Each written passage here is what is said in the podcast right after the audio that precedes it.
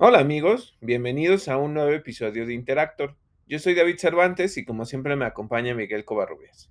Hola amigos, gracias por escucharnos esta semana. Este es nuestro episodio número 75 y esta semana les hablaremos de todo lo que pasó en los Game Awards 2021. Tenemos también noticias de Nintendo, PlayStation y Xbox. Y hablaremos también de algunos títulos como Fortnite, The Matrix, Star Wars, Spider-Man, Halo Infinite y Grand Theft Auto. En cine, series y streaming les hablaremos un poco sobre la saga de Avatar. Tenemos noticias también de Netflix y HBO Max.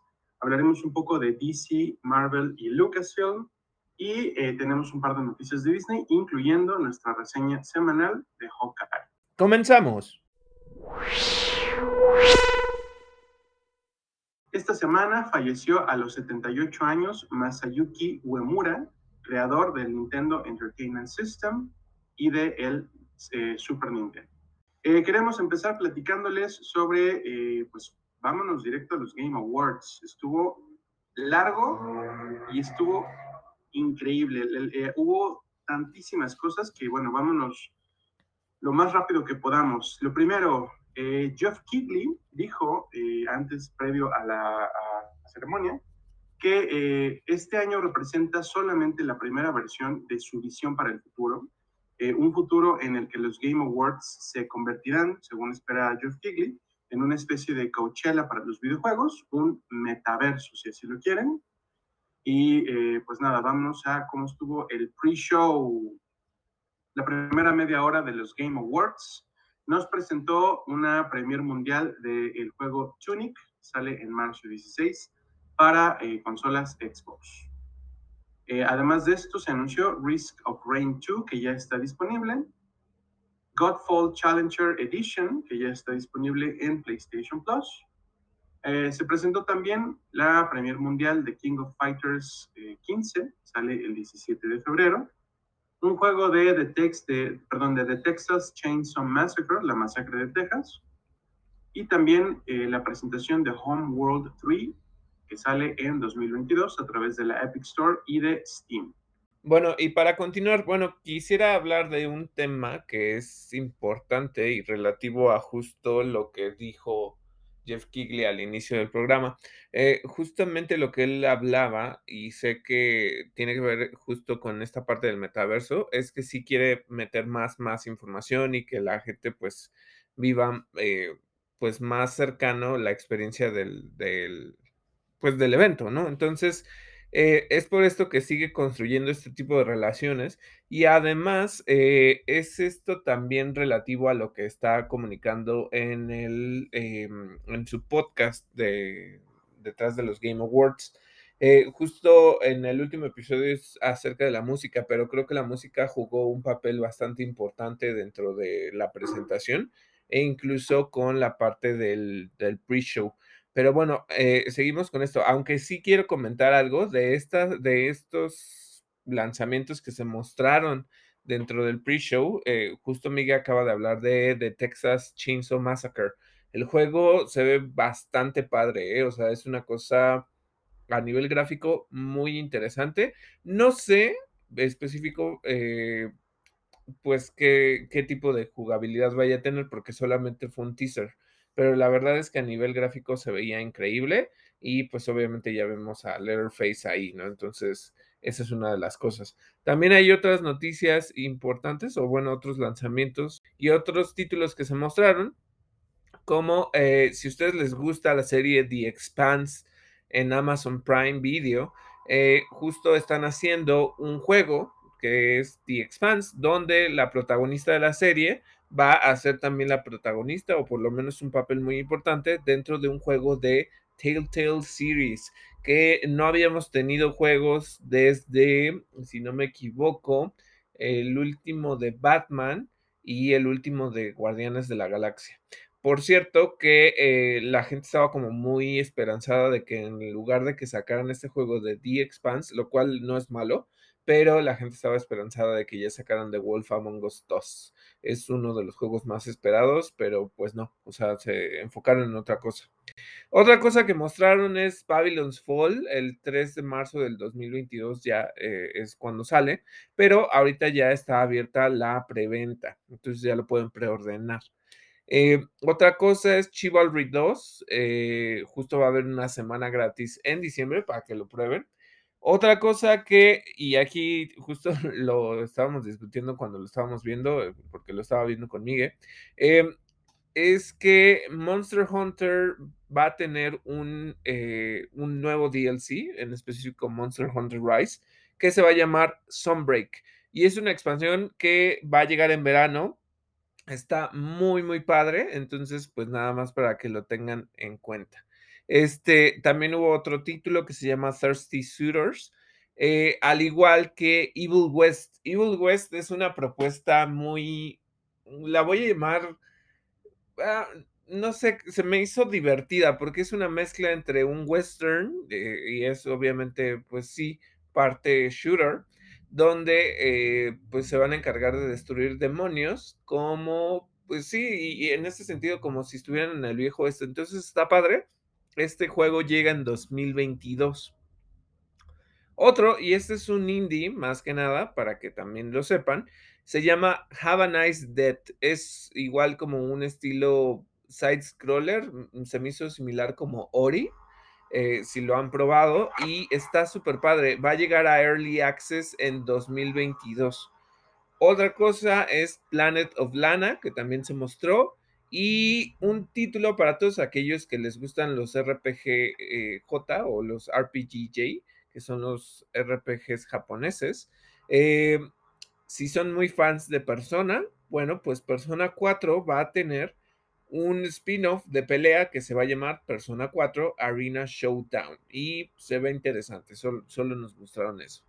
Este, mientras en el proceso en lo que se estaban mostrando estos títulos, hubo algunos premios que ya se habían como otorgado y Miguel nos va a contar a continuación cuáles son estos títulos. Los eh, primeros premios que se anunciaron durante el, eh, pre-show fueron el premio Games for Impact, en el que eh, salió premiado Life is Strange True Colors, el premio a Mejor Juego de Esports, que ganó Simple, el, el, premio a Mejor Diseño de Audio se lo llevó Forza Horizon 5, y posteriormente ya en el show, Giancarlo Esposito presentó el mejor título indie, se lo llevó Kenna Bridge of Spirits. Además de esto, Ashley Johnson y Laura Bailey presentaron el premio a Mejor Actuación. Se lo llevó Maggie Robertson, que es David Dimitrescu, en eh, Resident Evil. Y también el premio de Innovación y Accesibilidad se lo llevó Forza Horizon 5. ¿Qué más, David?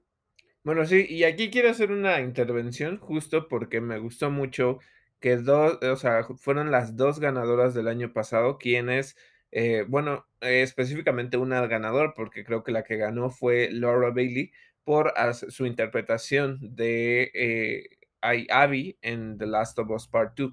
Entonces, pues obviamente son las dos, una es Abby y otra es Ellie, y fue por eso que trajeron adelante a Maggie Robertson. La verdad es que yo disfruté mucho esa victoria para ella porque pues tenía a otros competidores.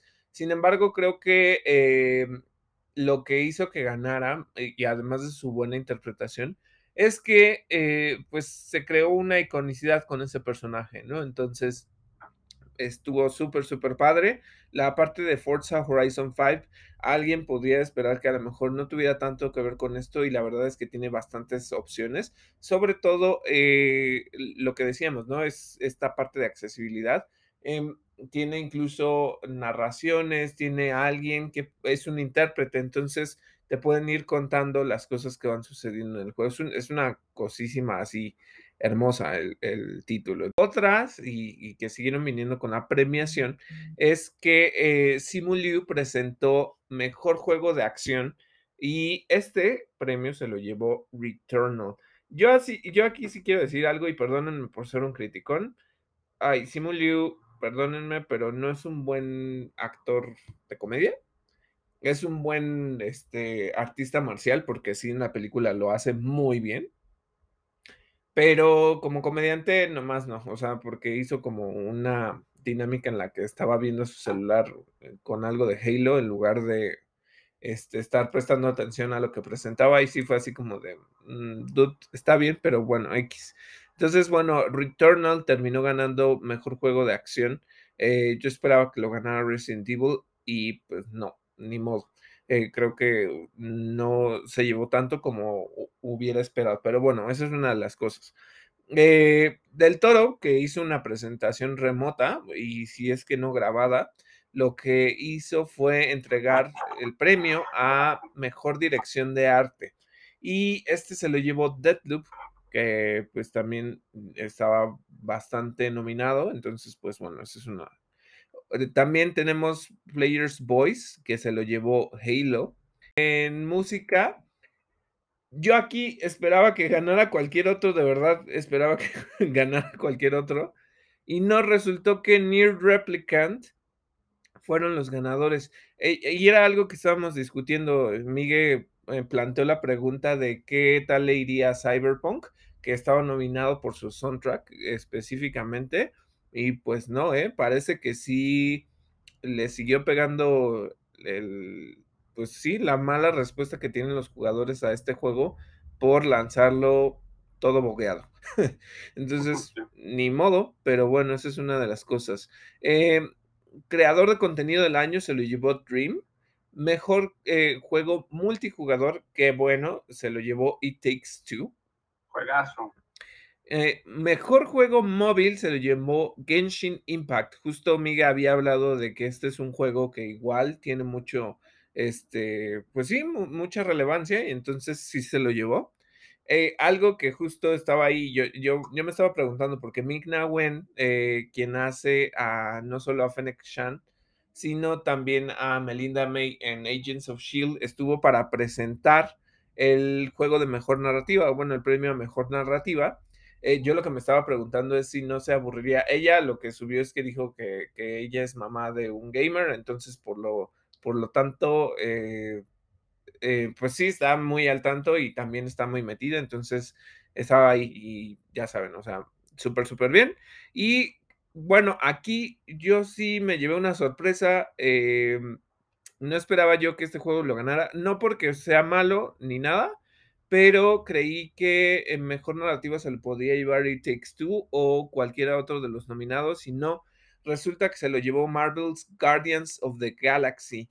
Y eso es algo que sí lo habíamos mencionado justo en nuestras reseñas sin spoilers, que la historia está muy centrada en los personajes, o sea, te cuenta bien la relación entre cada uno de los guardianes, el origen de cada uno, cuáles son sus motivaciones. Entonces, pues parece que esto le hizo acreedor a ser ganador. Entonces esto está muy bien. Y mejor juego de acción y aventura. Adivinen quién se lo llevó. Pues Metroid Red. Eh, la verdad es que con este género y justo la parte de side scroller, sí funciona súper, súper bien. Y el éxito de la nostalgia, ¿no? Otra vez. Entonces ahí está una de las cosas. Pero Miguel va a continuar con los premios porque sí, son bastantes. Pero bueno, sigamos. Les damos eh, una lista casi completa de eh, las premiaciones y después hablaremos un poco sobre qué se presentó en el show. Eh, Reggie presentó el mejor juego. Mm, la categoría es Best Ongoing Game. En español supongo que es algo así como mejor juego actual o mejor juego que actualmente está en desarrollo, desarrollándose. No, eh, no, porque suena como a que lo están haciendo. ¿Cómo lo diríamos? No, es este, son juegos de continuidad en línea. a lo que se refieren es justo que se les da un servicio, un mantenimiento a, eh, a, cada rato y entonces por eso tenemos actualizaciones de niveles, de personajes, de skins, todo eso. Entonces es ese tipo de servicio. Ok, entonces mejor el juego con continuidad en línea se lo llevó Final Fantasy XIV eh, Online eh, mejor dirección se lo llevó Deathloop. Estaba, me parece que estaba muy contendida esa categoría. Bueno, y otras, ¿no? El mejor juego familiar, It Takes Two, es otro de los premios que se llevó este juego. David y yo lo jugamos, se los hemos comentado. Nos parece un gran juego, o cuando menos a mí me parece un gran juego. Me parece que está súper bien hecho. Mejor juego de peleas se lo llevó Guilty Gear Strike. Mejor juego de estrategia, Age of Empires 4. Mejor juego de eh, realidad virtual o realidad aumentada.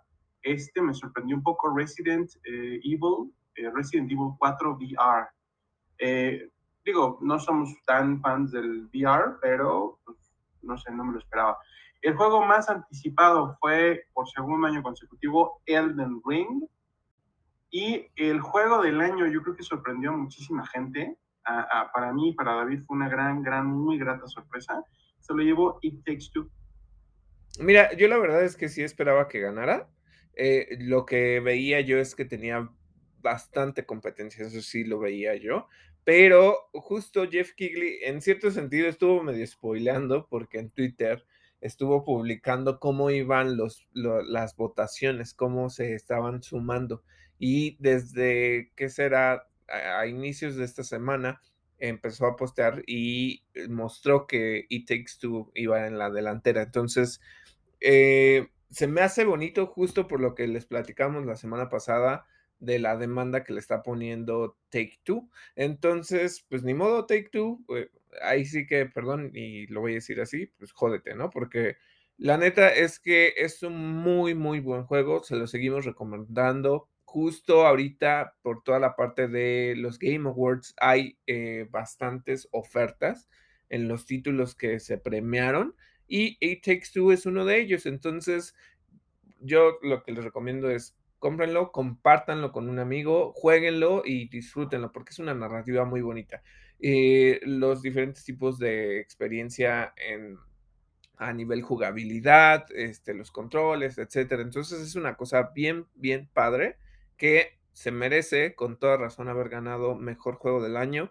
Eh, algo que ahorita Miguel estaba diciendo sobre Resident Evil 4 VR salió muy bien calificado en general en, crítica, ¿eh? O sea, y pues recordemos que Resident Evil 4 es uno de los juegos, además de más porteados, es uno de los mejores, eh, pues, eh, que la gente quiere muchísimo, o sea, dentro de la franquicia de Resident Evil, eh, creo que también está Resident Evil 3 eh, pero Resident Evil 4 se vende, o sea, se vende en cualquiera de sus formatos, o sea, ya sea que lo tengas para celular, para Play 4, para Wii, para lo que sea, se vende. Y creo que justo algo que se rescataba mucho es que es una experiencia VR y sí ajustaron muchos de los controles, entonces eso es creo lo que le hizo merecedor del premio, entonces ese es como el razonamiento por el cual llegaron a eso, me imagino.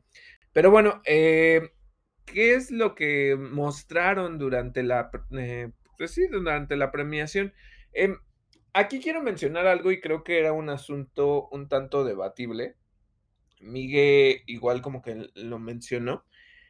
Em, y más bien eso me lo comentó también a mí eh, ya aparte, porque justo él me dijo, oye, ¿qué onda? Porque Jeff Kigley publicó en Twitter específicamente que, o bueno, también a través de otras redes sociales, pero por parte de la cuenta de The Game Awards, que eh, The Game Awards se estaba desligando de cualquier relación con Activision y Blizzard, específicamente por los asuntos de acoso y abuso. Entonces, em, luego Miguel fue justo el que me dijo es, oye, pero pues dentro de, les digo que hay un panel, o sea, no solo está el grupo de medios que participa dentro de la votación y que delibera para ver quiénes son sus candidatos para los premios, sino que hay alguien como una mesa directiva que ve como todo esto. Y entre ellos, si no me equivoco, estaba Bob Kotick, ¿no, Miguel? Entonces, em, eso estuvo como raro porque,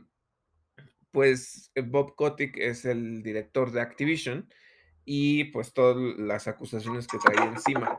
Sin embargo, y es algo que, pues, nos causó como cierto ruido, eh, pues se lanza este ah, eh, comunicado de prensa diciendo que no hay ninguna relación con ellos eh, o que no iba a participar de ninguna, sí, o sea, como activamente dentro de esto. Ahora, y esto fue parte del mensaje que Jeff Kigley dio al inicio de los Game Awards, que específicamente mm, eh, incluso pusieron un teléfono, ya saben, como estas líneas de ayuda, donde lo que quieren es igualdad de condiciones para la industria de videojuegos y que no se permita este tipo de acciones, de abuso, de crunch, de todo esto, ¿no? Entonces, pues no sé a ti qué te pareció eso, Miguel, porque a mí, se, o sea, se ve como una buena acción. Eh, a mí lo que me falta es como esa coherencia, porque yo sí lo vi y dije, ah, bueno, se me hace bueno que estén sacando a este tipo de actores dentro de las decisiones de, del panel, pero resulta que está ahí. Ahora el asunto es si realmente seguirán ahí o qué fue lo que pasó. A mí se me hace que eh, va a quedar en puras palabras. ¿eh? Ahorita vamos a empezar a hablar de cómo estuvo la ceremonia y, vamos a ver un punto en el que a mí me parece que eh, Jeff Kigley y en general los Game Awards sí pecaron de tibios. ¿eh? ¿Sí? ¿Lo sentiste así? Sí, mucho, la verdad. Bueno, pues es, que mira, a mí sí, sí me hizo como ruido. justamente lo que hicieron fue esta parte de lo que está pasando en Activision, pero pues a mí sí se me hizo que por lo menos trajo foco y que justo cuando puso el teléfono este de para que la gente hablara y todo, no sé, o sea, entre que se me hizo tibio y no, o más bien te diría yo que a mí no se me hizo tibio, o sea, lo hicieron y ya, tal vez como para contrarrestar esto que, que tú viste y que otros medios también estaban reportando, de que pues al final Activision estaba en cierta manera ahí presente. No que realmente hubiera tomado decisiones, pero que estaba, que en algún punto se le había considerado. Eh, mira, el, el, tema es, primero, que no es solamente Activision, también es Bungie, también es em, eh, Ubisoft, o sea, sí hay, hay, un problema generalizado en la industria. Entonces, eh, no va a ser que Activision esté siendo ahorita como es el que está en el ojo de, de la prensa, pues que sea el chivo, expiatorio, ¿no? Y que solamente estén como quedando bien. ¿Qué pasó durante eh, el inicio de la ceremonia, David, después del el pre-show? Porque, porque sobre esto vamos. Ok, bueno, ahorita justo les hablo de esto. Primero lo que eh, ocurrió es que Sting presentó la canción, bueno, sí, pues hizo una actuación de What Could Have Been de Arkane, de la serie Arkane.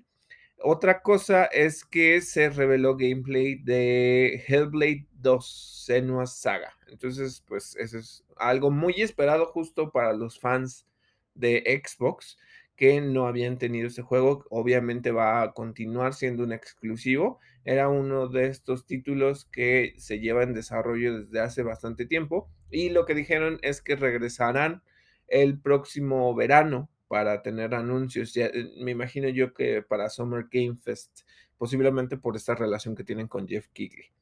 Está impresionante el gameplay. Si lo vieron, o sea, de verdad, espero que compartan esta opinión. Es, es verdaderamente, estoy anonadado con lo que mostraron de Hellblade 2. Está padrísimo, o sea, toda la parte de la construcción de los escenarios es una cosa maravillosa, o sea, estás como en una playa pues relativamente desierta y entonces eh, te metes esta cueva y todo, o sea, pero ves los detalles en el musgo, en la humedad de las piedras, el fuego, el humo, o sea, es una cosa muy, muy padre y pues sí, digo, está en desarrollo y fue justo lo que dijeron, que este, pues es un vistazo. Eh, y aquí esta, este, esta Premier Mundial que sacaron nos sorprendió a todos, pero ahorita Miguel justo va a hablar cuál es el problema con esta eh, premier. Y es que se reveló Star Wars Eclipse, que va a desarrollar Quantic Dream. Primero me voy a ir a nivel juego y luego Miguel se va a ir a nivel problemática. Pero bueno, el juego justo está centrado, es un, es un juego de acción centrado en diferentes personajes, donde va a estar muy alineado a las decisiones que tomes con cada uno de sus personajes. Eso va a cambiar la historia. Eh, está centrado justo también en la línea temporal de eh, la Alta República e incluso podemos ver a Yoda. Eh, vemos muchos escenarios, entre ellos, pues también, este, me imagino yo que Kurusan, ¿no, no Miguel? Este, eh, diferentes planetas, cosas muy bonitas. Había unos changuitos que llevaban de color verde y que yo hice la broma de mal gusto que parecen los pollitos que te venden en el mercado. Muy, muy bonitos. Este, entonces, eso y pues muchos Jedi. A, ver qué tipo de experiencias tenemos. Me imagino yo que le van a ir variando.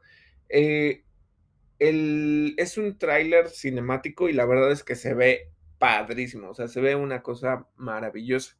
Pero ahora sí viene el asunto de cuál es el... Hay, hay un asunto detrás de todo esto y ese nos lo va a contar Miguel. Eh, se, los cuento en un momento. Mejor, ¿qué te parece si, terminas estas tres noticias que faltan? Porque está ligado a lo demás, a lo otro que vamos a hablar. Ok, ok, ok. Pues miren, eh, dentro de toda esta parte de la premiación hubo mucho de personas que son representantes de diferentes núcleos, le voy a llamar así, en donde justo estaban como exaltando sus, sus acciones, ¿no? Eh, por ejemplo, tenían un streamer que habló mucho de la parte de Black Lives Matter, tenían a un jugador con eh, discapacidad que justamente estaba mostrando cómo seguía, eh, e incluso exaltando como la parte de los controles eh, de accesibilidad que tiene Xbox, que son muy únicos y son propietarios. Y eh, Facebook Gaming también estuvo hablando, entre otros estudios como Nintendo, eh, bueno, como AMD, Bethesda eh, y Nintendo, que estuvieron hablando mucho de esta parte de diversidad, eh, accesibilidad, muy centrado en esto.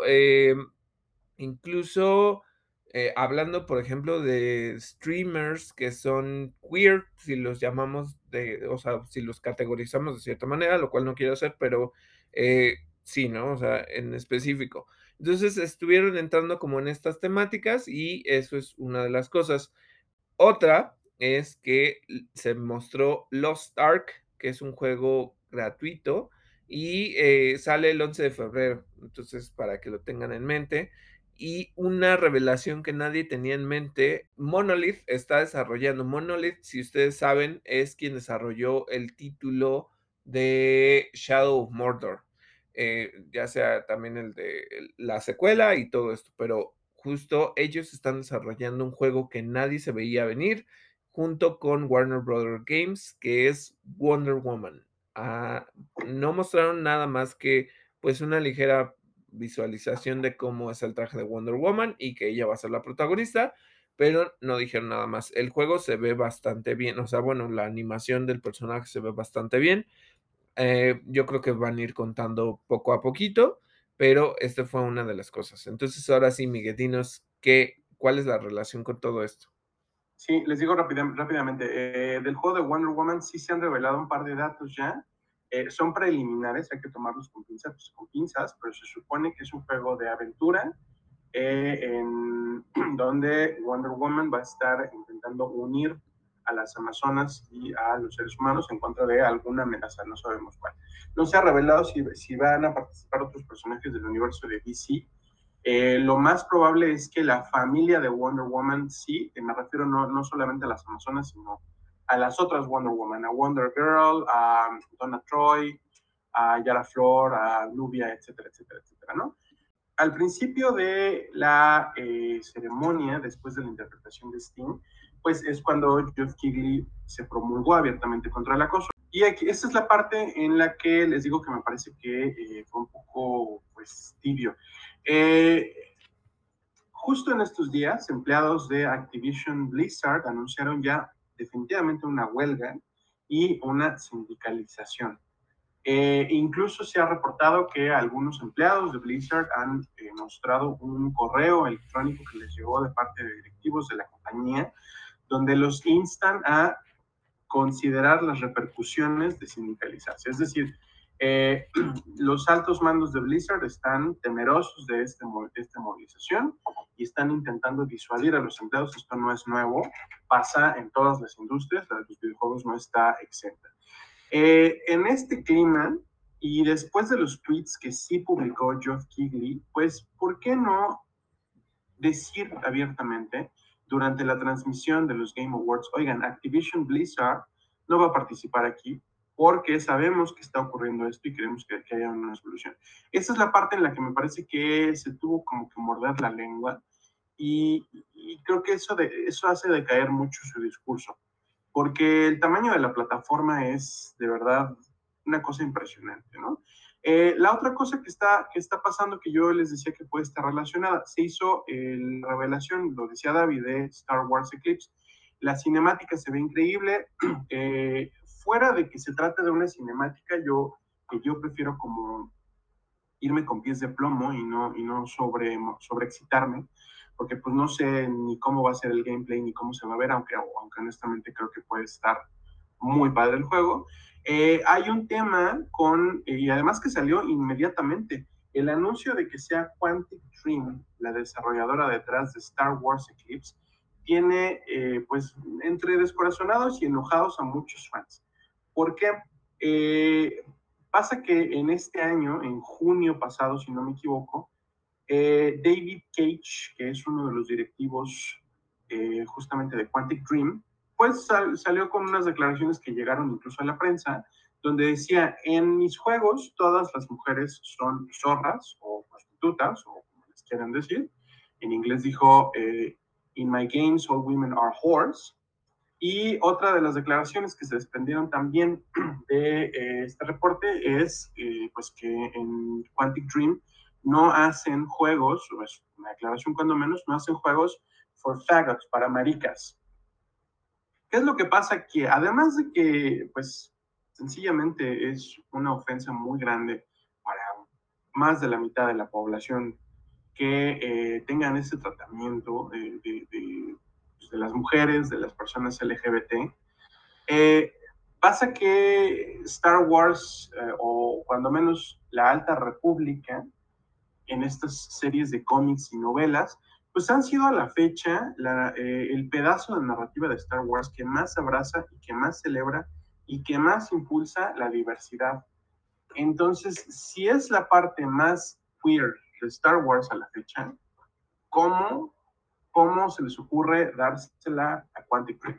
O sea, ese es un gran problema que está ahorita eh, sonando mucho. Hay mucha gente que de entrada ya está llamando a boicotear el juego. No, no, no puedo decir qué impacto vaya a tener esto. Yo honestamente espero que el impacto sea bastante fuerte. Eh, entonces, pues, si regresamos al tema de Jeff Kigley, híjole, sí se van a desprender cosas, todavía conversaciones muy importantes a partir de los eh, Game Awards y que van a seguir rondando estos temas. ¿Qué más se presentó eh, durante la ceremonia? Alan Wake 2. ¿Qué te pareció este anuncio, David? La verdad es que me sorprendió mucho. El juego se ve increíble, o sea, otra maravilla gráfica. Em, lo que sí ya dijeron y revelaron es que no está centrado en el mismo personaje de Alan Wake, nada más para que sepan y que no esperen que tenga la misma historia. Es una historia nueva, muy centrada justo en el algo que dijo el estudio, que es el desarrollador, dijo que mm, es una experiencia nueva porque van a construir un survival horror, cosa que nunca habían hecho y pues les emociona mucho, ¿no? Entonces, pues a ver qué sacan porque el juego se ve muy padre. Yo hay algo que no vi o que no entendí y después cuando estuve analizando y revisando videos y todo, este, resulta que el posible protagonista, y digo posible, es Jake Gyllenhaal, o sea, que es que por la, mm, o sea, que, que es mocap, eh, pero a mí no se me hizo ni tan similar ni nada, tal vez es una, una interpretación de alguien y este, estaban como cuestionando esto.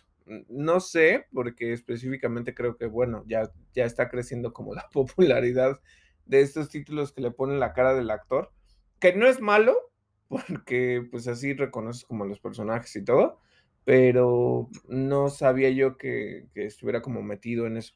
Eh, ¿Qué otra cosa se presentó? El tráiler de Sonic the Hedgehog 2, la película, eh, se estrena el 8 de abril próximo y con la sorpresa, bueno, sorpresa entre comillas, de que la actriz Colleen O'Shaughnessy, eh, pues quien es, que es, perdón, que es quien interpreta a Tails en los videojuegos, pues es justamente quien le va a dar voz. Se ve súper padre el, el tráiler de la película.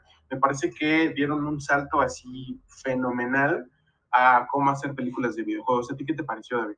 Mira, yo estoy encantado, les digo que la vean. Eh, Sonic es una película de videojuegos, bueno, basada en videojuegos, que sí vale la pena. O sea, que sí vale la pena, que está bien metida la parte de cómo el mundo de los videojuegos se relaciona con, le voy a llamar la realidad. Y justo está evolucionando, están metiendo nuevos personajes, pero todos, eh, o sea, tiene sentido. Vemos de nuevo a Jim Carrey ya como Dr. Robotnik, vemos, eh, hicieron la revelación de Knuckles con la voz de Idris Elba. Eh, justo había dado declaraciones de que no iba a ser sexy la voz de, Knuckles y creo que lo cumplió, no es una voz sexy. Este, es amenazadora como tiene que ser y recordando que pues el personaje va a formar parte de los antagonistas de la película. Se ve muy, muy, muy bien y relacionado con esto y tal vez adelantándome, eh, sacaron un pequeño video de un nuevo juego de, Sonic. El juego se llama Sonic Frontiers y es una maravilla, eh, una maravilla gráfica porque al parecer es un mundo abierto. Em, donde van a estar explorando este mundo. Se ve muy realista, o sea, los escenarios se ven muy realistas. Lo que yo le decía a Miguel es que hay un contraste entre Sonic, que se ve como, pues como Sonic, como ¿sabes? Como este, el modelo se ve aún como plastificado, no se ve como tan natural como el de la película. Sin embargo, creo que cuando ya le hacen un acercamiento al final, este, se nota el, pelo, o sea, la textura del pelo o de las púas de, de, Sonic. Entonces está interesante, me gustó y me llamó muchísimo la atención porque tiene este modelo abierto y a ver qué es lo que, lo que presentan. Pero sí, otra cosa que se presentó fue eh, un gameplay de Horizon Forbidden West y hubo posteriormente una presentación con orquesta de eh, pues, la música del juego. Eh, la verdad es que nos voló la cabeza, se ve increíble las nuevas criaturas, los nuevos, ¿cómo se llaman? Los, nuevos... ¿Las máquinas? Las este, máquinas. Sí. La verdad es que no, wow, o sea, eso, en serio creo que no sé, o sea, me vuelvo la cabeza. ¿Qué te pareció a ti, David?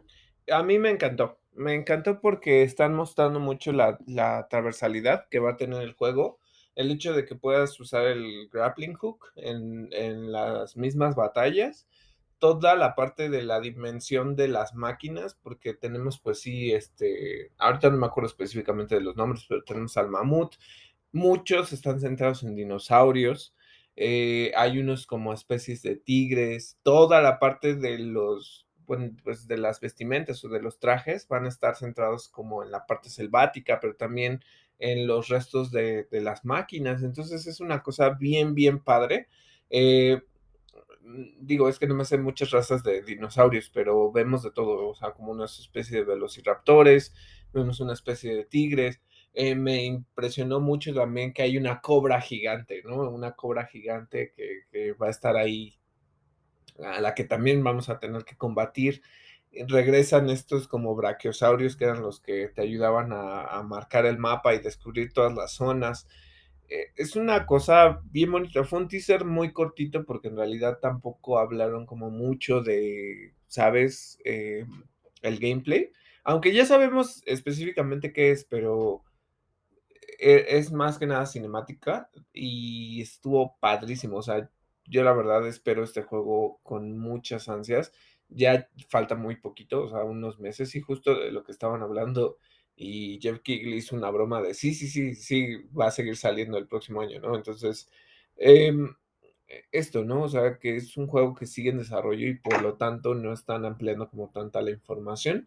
Sin embargo, eh, pues a mí sí, sí es, algo que estoy esperando con mucho con mucha antelación. Eh, algo que pudiera parecer, eh, puede eh, mirar como, más bien verse como que no está adaptado específicamente para nuevas generaciones, algunas partes gráficas, pero justo yo lo que creo es que está en desarrollo y por lo tanto, pues no lo han optimizado todo y recordando que pues nació específicamente como en este salto para las consolas de nueva generación, por lo tanto pues pudiera no verse tan espectacular, pero yo creo que sí lo va a estar.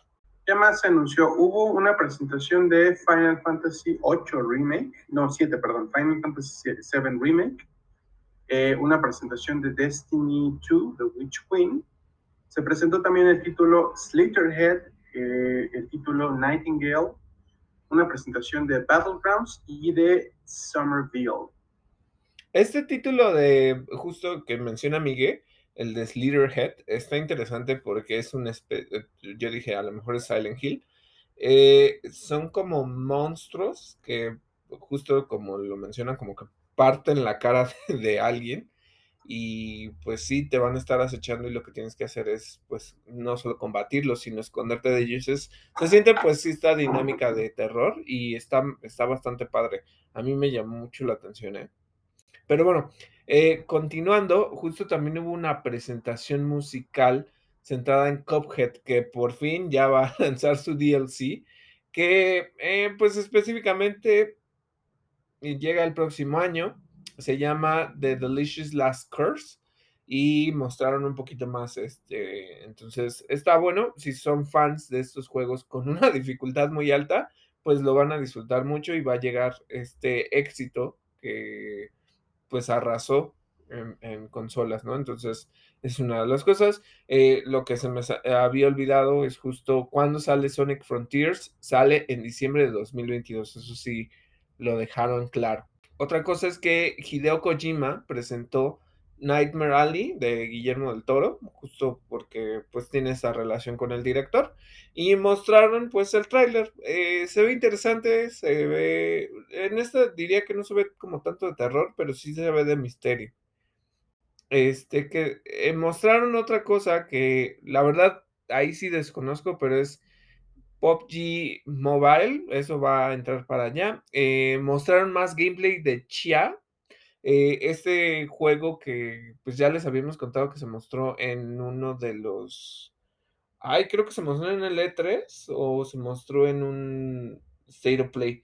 Ahorita no lo tengo tan fresco en la memoria, pero es de esta niña que puede meterse en los animales, es como muy de exploración, em, va a tocar la guitarra, va a hacer muchísimas cosas. El juego se ve muy, muy bonito y me llamó la atención, o sea, sí, sí dije, ah, bueno, pues como que crecieron esta expectativa por el título, entonces está muy, muy bueno. Presentaron gameplay de, voy a decir gameplay a medias porque es una cinemática de gameplay, este, de, de Suicide Kill the Justice League. Ya mostraron pues parte de, de quiénes van a ser los jefes. Específicamente está centrado en cómo Captain Boomerang quiere vencer a Flash. Eh, Flash siempre se me ha hecho un, personaje carismático. Aquí no sé si es por el control de Brainiac, que es algo que ya habíamos platicado, pero se me, se me hizo medio antipático, ¿eh? O sea, como que... Em, y el traje específicamente no me gusta, pero bueno, eh, muestran esto. Eh, yo lo que creo es que es como de acción slash shooter. Eh, vamos a estar justo en Metrópolis y es un mapa relativamente abierto donde vamos a estar combatiendo hordas de los enemigos de...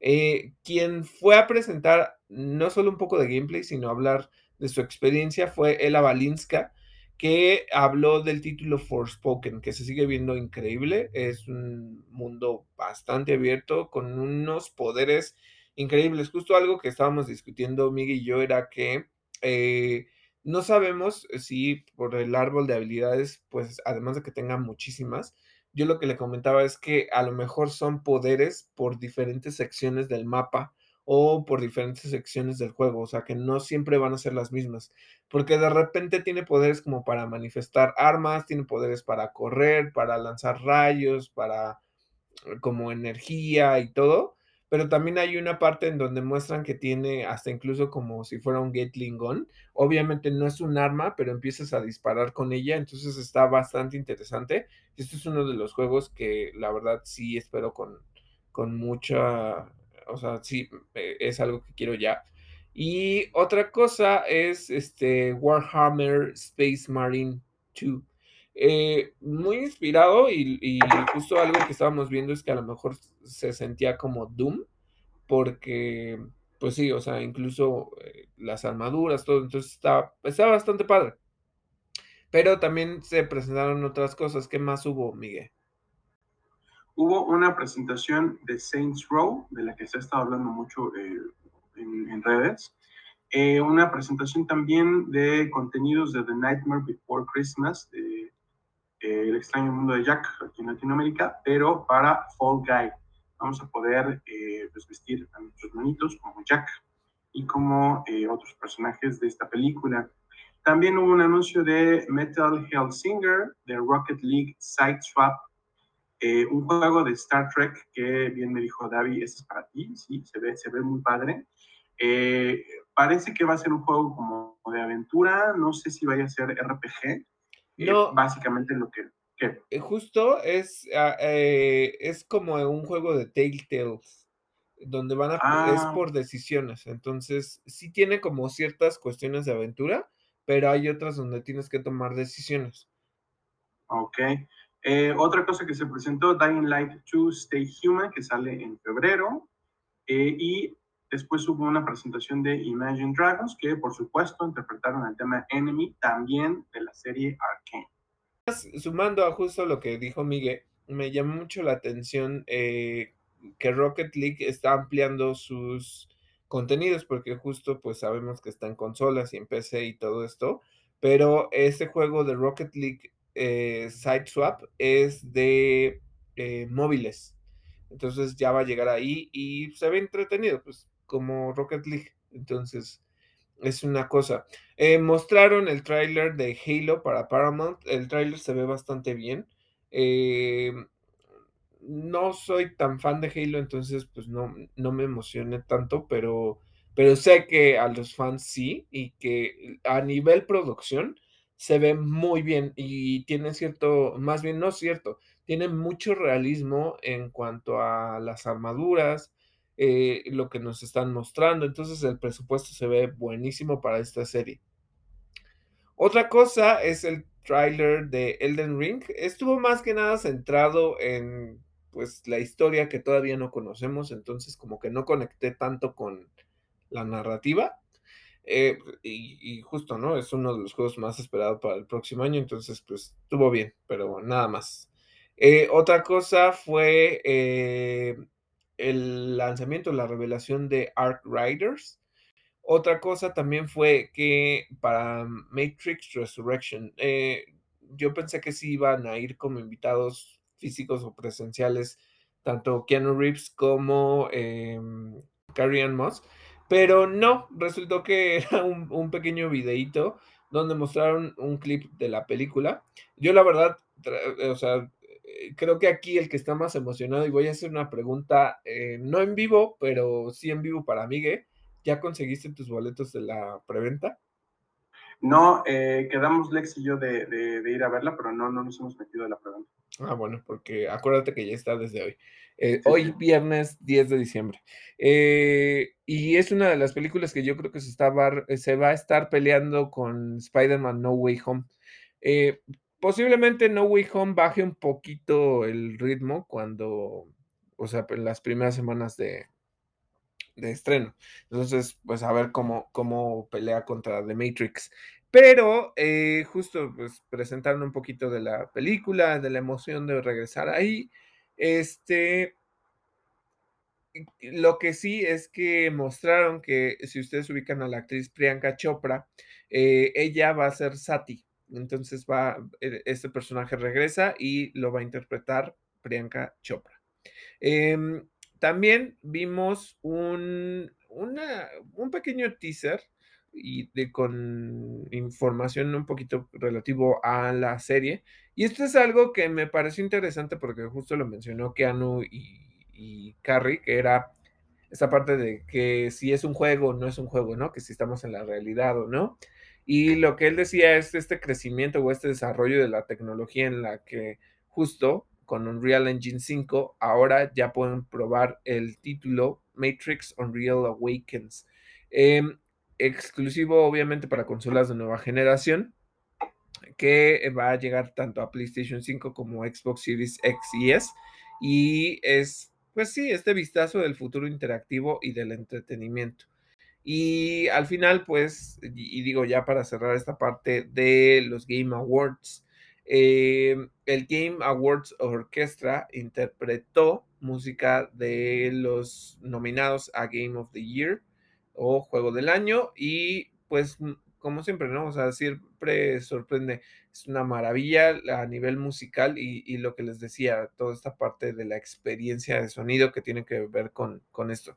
Eh, la próxima semana, eh, dentro del podcast de Jeff Kigley, van a estar hablando de los resultados de, de, de Game Awards, quién ganó y todo esto. Entonces, pues por ahí está esa información.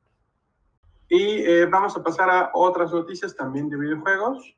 Eh, empieza, empezó ya la temporada 3 de Fortnite e incluye contenidos alusivos a Spider-Man, lo que incluye nuevas técnicas para balancearse, este balanceo estilo Spider-Man ya está implementado, y una nueva isla. Además de esto, Epic Games ya anunció que el desarrollo de Fortnite a partir de ahora se llevará a cabo con nada más y nada menos que Unreal Engine 5.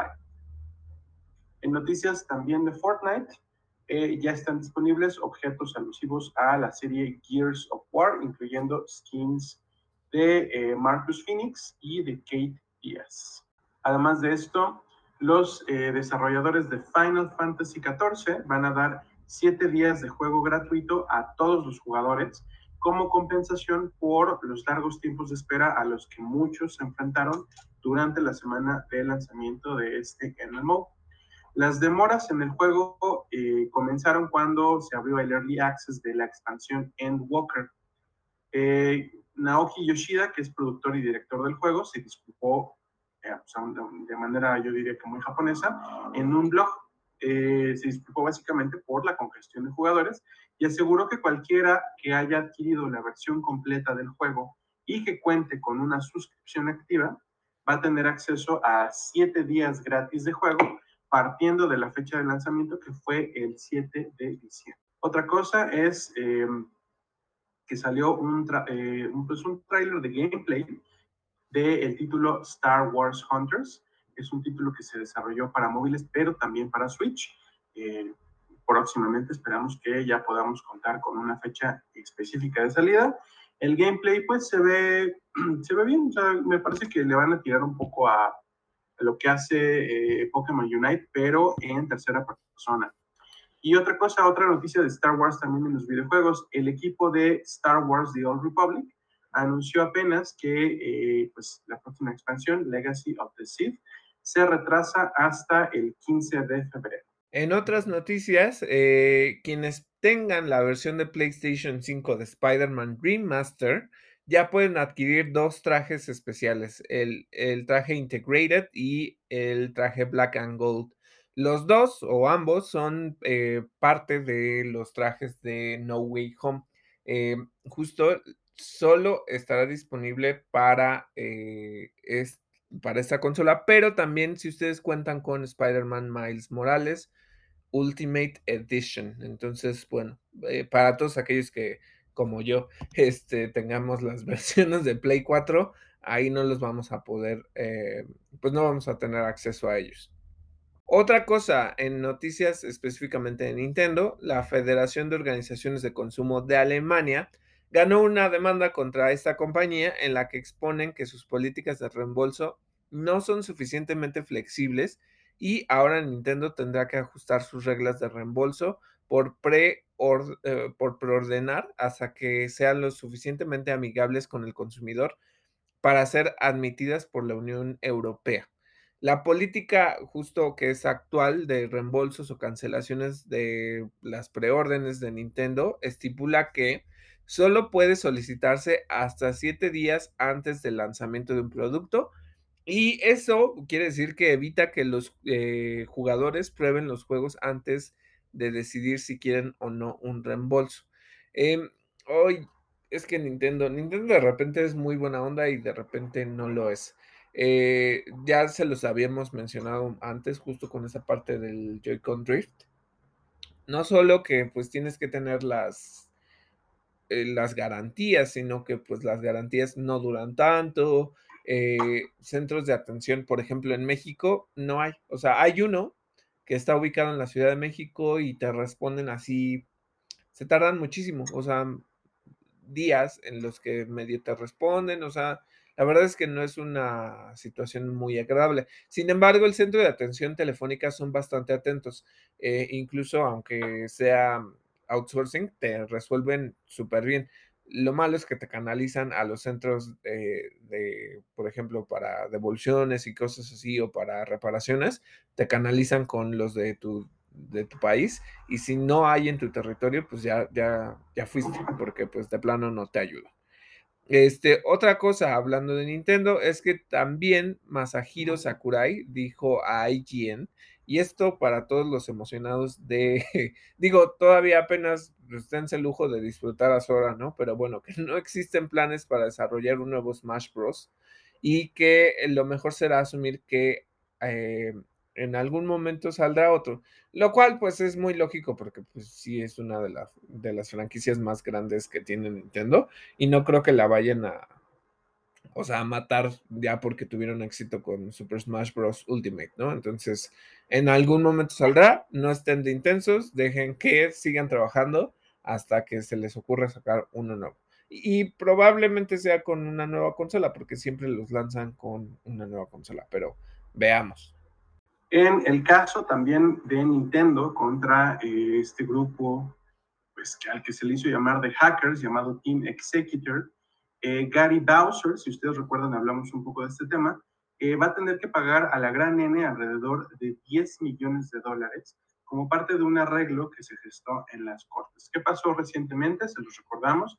Gary Bowser, que es uno de los fundadores de Team Executor, que estaban desarrollando su propio software y su propio hardware que incluía, por desgracia, eh, códigos para eh, pues, emuladores o versiones piratas de títulos de Nintendo, pues fue llevado ante la corte, eh, se declaró culpable y parte de su arreglo es este, va a tener que pagar esa suma a Nintendo. Otra cosa es que se estuvo, pues se ha estado reportando que Halo Infinite, que pues ya saben que se acaba de liberar la versión de un jugador, no incluye una opción para volver a jugar los niveles, no, no, no incluye replay. Eh, sin embargo, salió Paul Crocker de 343 Industries a decir que ya están trabajando en implementar esta función.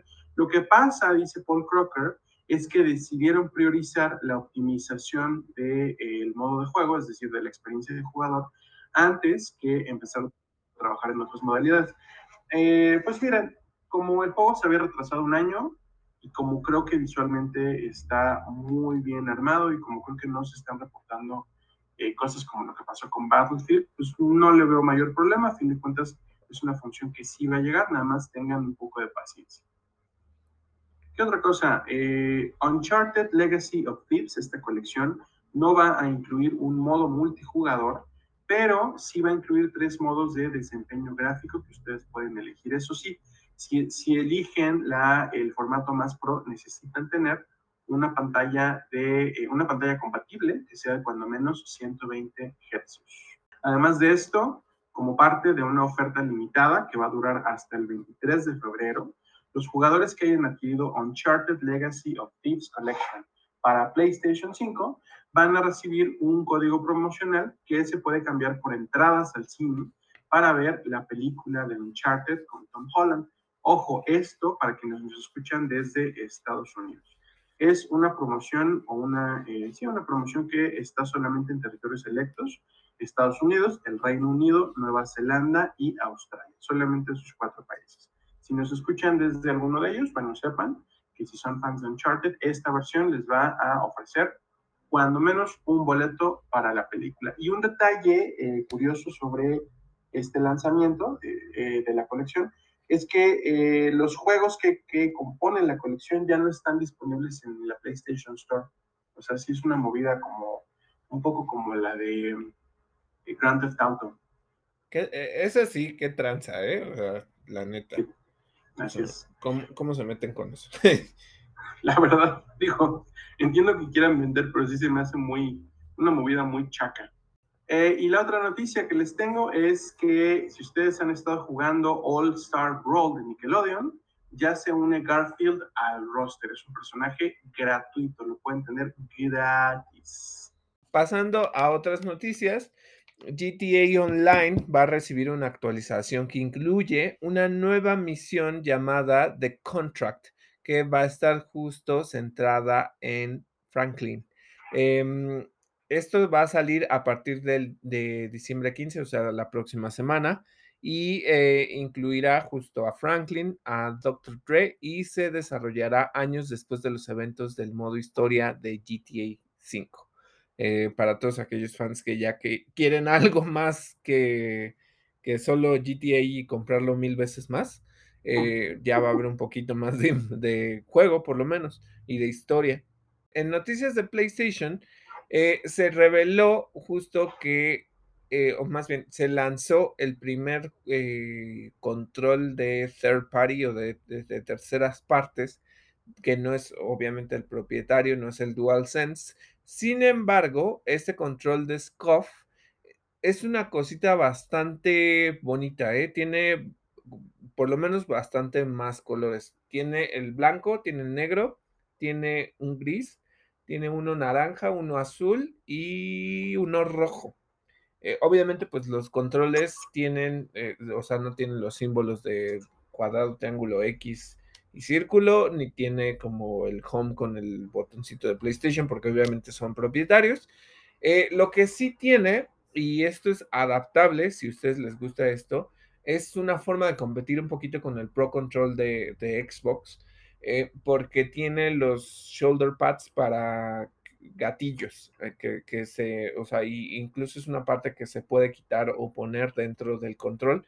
Si ustedes no lo necesitan, lo pueden completamente eh, desadaptar. Entonces es una cosa bastante bien. No me gustó mucho como el diseño de los botones porque están como cóncavos. Entonces ustedes meten el dedo en el botón. No me fascinó. Tiene variedades de colores, pero lo que sí tiene es que le puedes cambiar el, un arito que tiene alrededor del, joystick, le puedes cambiar los joysticks, igual por eso les digo que es una forma de competir con el Pro Control de, de, este, de Xbox. El Elite Control, porque no es el Pro Control, el Pro Control es el de Switch. Este, eh, le pueden cambiar las palancas, hay uno que es cóncavo, hay uno que es convexo, tiene eh, grips diferentes, entonces tiene varias cosas, es una, es más que nada como esta experiencia que lo que quieren es competir justo y es algo que hemos hablado en algunos otros episodios y otras temáticas, que es que compita con los, los controles de las computadoras, ¿no? Entonces, para que sepan, eh, lo que sí, y esto sí no está nada bonito, eh, los precios. Los precios de los controles son una cosa, o sea, están más caros que los DualSense están entre 200, 240 y 300 dólares. Entonces, imagínense gastarse como 5 mil pesos en un control. Chavos. Eh, no. Otra consola. Sí, pues, o sea, imagínate, te compras dos controles y ya hiciste lo del Play, ¿no? O sea, o tres. Equivale a tres controles de estos. Mm, ay, no soy tan fan de eso, están muy caros, a menos que de repente lleguen con un precio diferente a México pero están muy, muy caros. Incluso la gente eh, está discutiendo si, si realmente vale la pena, ¿no? O sea, recordando que Play solo tiene ahorita dos colores en específico, que es el Midnight Black, o sea, adicionales, y el Cosmic Red.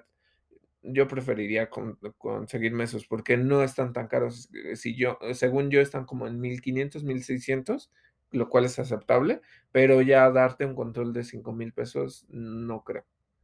Y bueno, eh, para todos aquellos que sean muy fans de Call of Duty Warzone, eh, sepan que ya está disponible la nueva expansión o el nuevo mapa de Pacific. Es, la verdad se ve muy bien por, el, por los trailers que están sacando, las imágenes. Es una experiencia completamente diferente. Eh, despídanse pues obviamente del mapa de Verdansk, que ya pues ha ido cambiando conforme el tiempo, pero esta es una experiencia diferente. Es justo esto que hablábamos de la continuidad en línea, estos servicios de continuidad en línea, donde se tienen que ir mejorando poco a poco para que los jugadores no se aburran, vayan teniendo más variedad. Entonces ya lo pueden jugar y díganos, recuerden que pueden encontrarnos a través de nuestras redes, en Facebook como Interactor y en Twitter como Interactor-podc. Y díganos qué les está pareciendo este nuevo mapa, qué tal se le están pasando, qué cosas nuevas han encontrado, y si extrañan o no el mapa anterior. Eso nada más para que sepan. Hay una pequeña noticia adicional que les quiero dar y si son fans de Pokémon, eh, justo esta semana en Twitter eh, eh, se lanzó una noticia de que de, de Pokéball Guy, que es justamente este monito que tiene una cabeza de Pokébola, tenía una sorpresa y en el sitio web, si ustedes se metían, empezaban a caer un buen de estas nuevas Pokébolas de Hisui que son de madera. Bueno, pues no es lo único. También se reveló el, un nuevo Pokémon de una este, de región, entonces es una versión regional, y es Voltorb y se ve súper adorable. Lanzaron un pequeño corto donde pues lo que dicen es que es muy amigable y se emociona mucho y cuando se emociona mucho suelta electricidad que luego puede atacar a sus amigos, pero que no lo hace por mal plan. Entonces, pues es diferente y, e incluso la textura en el juego, pues sí se ve de madera, ¿no? Entonces está, está muy padre. El tipo de Pokémon es eléctrico, eléctrico, ay, eléctrico pasto, si no me equivoco. Entonces, para que sepan, eh, saben que falta poco para Pokémon Legend Arceus y eh, siguen revelando más y más cosas. Hay otra noticia que les damos antes de cerrar eh, nuestra sección de videojuegos. Si ustedes recuerdan el caso de Apple contra Epic, pues quizá tengan en la mente, pues que esta, esto se llevó a las cortes y fue un poco la movida de Epic para poder zafarse del 30% que cobra Apple por cualquier transacción que se haga a través de la App Store. Eh, bueno, pues eh, se había dado un fallo a favor de Epic en el cual Apple pues iba a tener que permitir la implementación de estas medidas de pago por parte de terceros. La respuesta de Apple después de esto fue eh, pues, utilizar un poco, aprovechar el, el tiempo que puede tomar un, un, juicio de estos para entrar en vigor o para tener una sentencia resolutiva de cinco años más o menos y lo que hicieron fue vetar a Epic Games definitivamente durante ese periodo de la Apple, de, perdón, de la App Store. ¿Qué pasó a continuación? Eh, una corte de apelaciones de Estados Unidos aprobó apenas una petición de Apple para retrasar esta orden que los obligaba a permitir eh, la implementación de sistemas de pago por parte de terceros. Y básicamente lo que están haciendo es ampararse contra la medida anterior. Tienen estos eh, cinco años que pues, se toma eh, el tiempo del juicio anterior para llegar a una resolución y todo, pues para hacer lo que quieran, para, para poner en práctica las medidas que necesiten, que ya lo están haciendo, ¿no? La primera de estas es justo que no es que estén echando para atrás o para abajo la resolución anterior, sino como les decía, aquí en México la figura legal que yo creo que es un poco eh, como, eh, que corresponde es la del amparo. Lo que están haciendo es nada más eh, tiempo.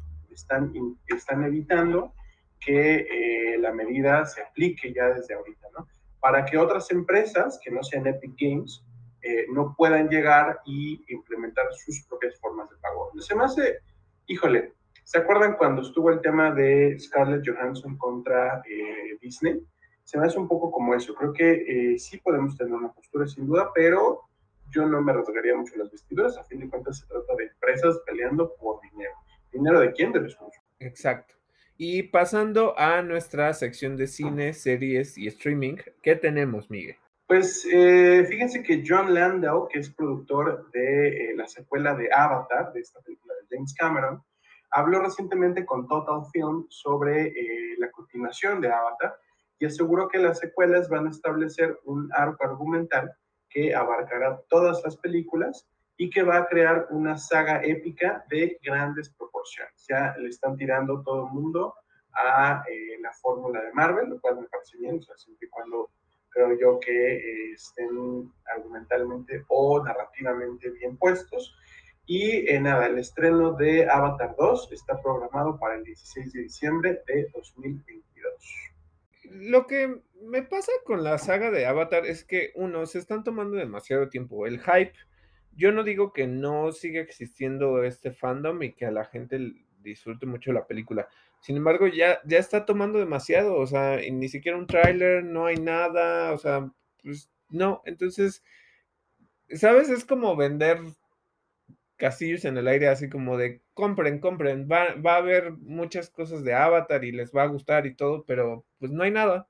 Y ahora resulta que entonces va a ser interconectado y una cosa así súper gigante. Primero que saque Avatar 2, ¿no? O sea, sé que ya, eh, pero imagínense, sale a finales del próximo año. Entonces, pues, bueno. tienes toda la razón, David, es verdad. Eh, no, no, no, no están haciendo nada, Jaime. Exacto. Nada nada. Eh, en fin, vámonos con otras noticias. Salió ya el primer teaser de Animales Fantásticos, Los Secretos de Dumbledore, con Matt Mikkelsen como Grindelwald. Vamos a ver si nos explican por qué Dumbledore envejece como envejece. Lo dudamos. Eh, ¿Qué otra cosa? Cary Scoglan, eh, quien dirigió parte de Falcon and the Winter Soldier, va a reemplazar a Patty Jenkins como la directora de la película Cleopatra ustedes recuerdan Patty Jenkins y Gal Gadot, que también es productora, eh, tienen este proyecto. Pues nada, se baja Patty Jenkins de eh, la silla de directora, pero se sube a la silla de productora.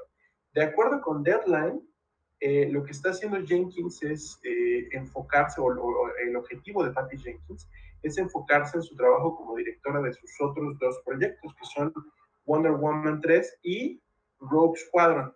Aquí viene una, eh, hijo, es una rebatinga, vamos a ver, vamos a ver quién dice qué quién gana básicamente, porque si recuerdan hace poquito, eh, Kathleen Kennedy de Lucasfilm dijo que el, proyecto de Rogue Squadron pues, quedaba suspendido indefinidamente. Claro, dijo también que era justo por conflictos de agenda con Patty Jenkins. Probablemente lo que está haciendo Patty Jenkins es como mandar a decir que eh, eh, eh, no hay tal conflicto, yo sigo con las manos arriba para este proyecto. es aquí, yo creo que es aquí donde vamos a ver y donde vamos a corroborar si verdaderamente esta decisión de suspender Rogue Squadron tuvo que ver nada más con los conflictos de agenda o si en serio la gente de Lucasfilm, como se, como se llegó, llegó a especular, pues no está como muy animada con los resultados de eh, Wonder Woman 2. Es algo que nosotros también hablamos, ¿no? O sea, si la vieron, si pueden haber dicho así como que, ¡ay, igual no es tan buena idea que Patty Jenkins! No lo sabemos, pero yo creo que con esto eh, se va a definir esa situación. ¿Cómo ves, David? Pues veamos, ¿no? Porque justo eh, yo estuve viendo como información de Grace Randolph y lo que decía es que se decantó específicamente por preservar el, eh, o su dirección en Wonder Woman, eh, que a lo mejor pues lo que hubiera hecho es mejor quedarse con, con, esto, sobre todo por lo que dice y lo que hemos comentado también, la parte de la acción, a ver cómo lo ejecuta en Rock Squadron, que es algo que pues es una película centrada en, en la guerra, ¿no? Entonces, en batallas. Entonces debería de tener bastantes eh, secuencias de acción, cosa que Wonder Woman no tuvo. Y pues como que Patty Jenkins no es mucho de meterle acción, entonces, uy, no sé, es que yo creo que, que a ver cómo lo desarrolla, pero, uy, creo que tiene que tener esos elementos. Sí, es que sí queda un poquito trastocada su reputación como directora de acción con Wonder Woman 2, ¿no? Como que yo no, no sé no, le tengo mucha confianza. Y ahorita que, que estabas mencionando esto, digo, no, no tiene que ver con lo de Patty Jenkins, pero ahorita que dijiste, eh, sí, se, el lunes se va a estrenar el, nuevo tráiler de eh, Fantastic Beasts y eh, Los Secretos de Dumbledore. justo dijiste, ¿no? Que, que, ya se reveló a Matt Mikkelsen, que se ve como Matt Mikkelsen. Pensé que lo iban a, darle el look estilo Johnny Depp que tenía. Y no, se ve como Matt, Matt Mikkelsen. Eh, lo que creo y lo que se avecina es eh, la intensidad del fandom porque pues ya no está Johnny Depp y, todo esto, ¿no? Entonces yo creo que ahí va a haber un, ruido. Em, ay, yo, yo esta película espero que la sigan construyendo. Medio vi cosillas ahí del, del nuevo tráiler. Pero ay, no, ya, ya que hagan, ya que le den cierre, que no hagan las cinco, que hagan tres o cuatro y ya, porque están extendiendo demasiado, demasiado una historia que se construyó en los libros de Harry Potter y no más como para darle sentido a la saga. pero ya. Pues yo creo que más bien fue solamente para explotar la saga, ¿no? Así que digas, construyendo mucho, pues, no, yo, yo, también pienso que ojalá que, le den cuello pronto, ¿no? Sí. Eh, ¿Qué otra cosa? Ah, bueno, eh, un poquito relacionado a la noticia que les estaba dando de eh, Patty Jenkins, no olviden un, un, detalle, se está produciendo todavía la película de Cleopatra. Vamos a ver cómo se desarrolla esa situación, porque recuerden una cosa de la que hablamos la primera vez que tocamos este tema, el tema de que Gal Gadot es israelí y Egipto es una nación árabe. Entonces vamos a ver qué pasa en el Medio Oriente cuando eh, pues ya sea un hecho que una mujer israelí va a interpretar a una reina de Egipto. Hay mucha gente diciendo, ya saben que Cleopatra no era egipcia, lo que quieran, pero no, o sea, es, parte de la historia de Egipto. Vamos a ver cómo se desarrolla ese tema. Otra noticia, el gremio de animadores de la Alianza Internacional de Empleados escenas teatrales. La alianza eh, se llama YATSE o las siglas son YATSE en inglés. Este gremio lleva a cabo la campaña Pay Animation Writers en redes sociales, con la que están buscando eliminar la brecha salarial que todavía existe entre escritores de live action y escritores de animación.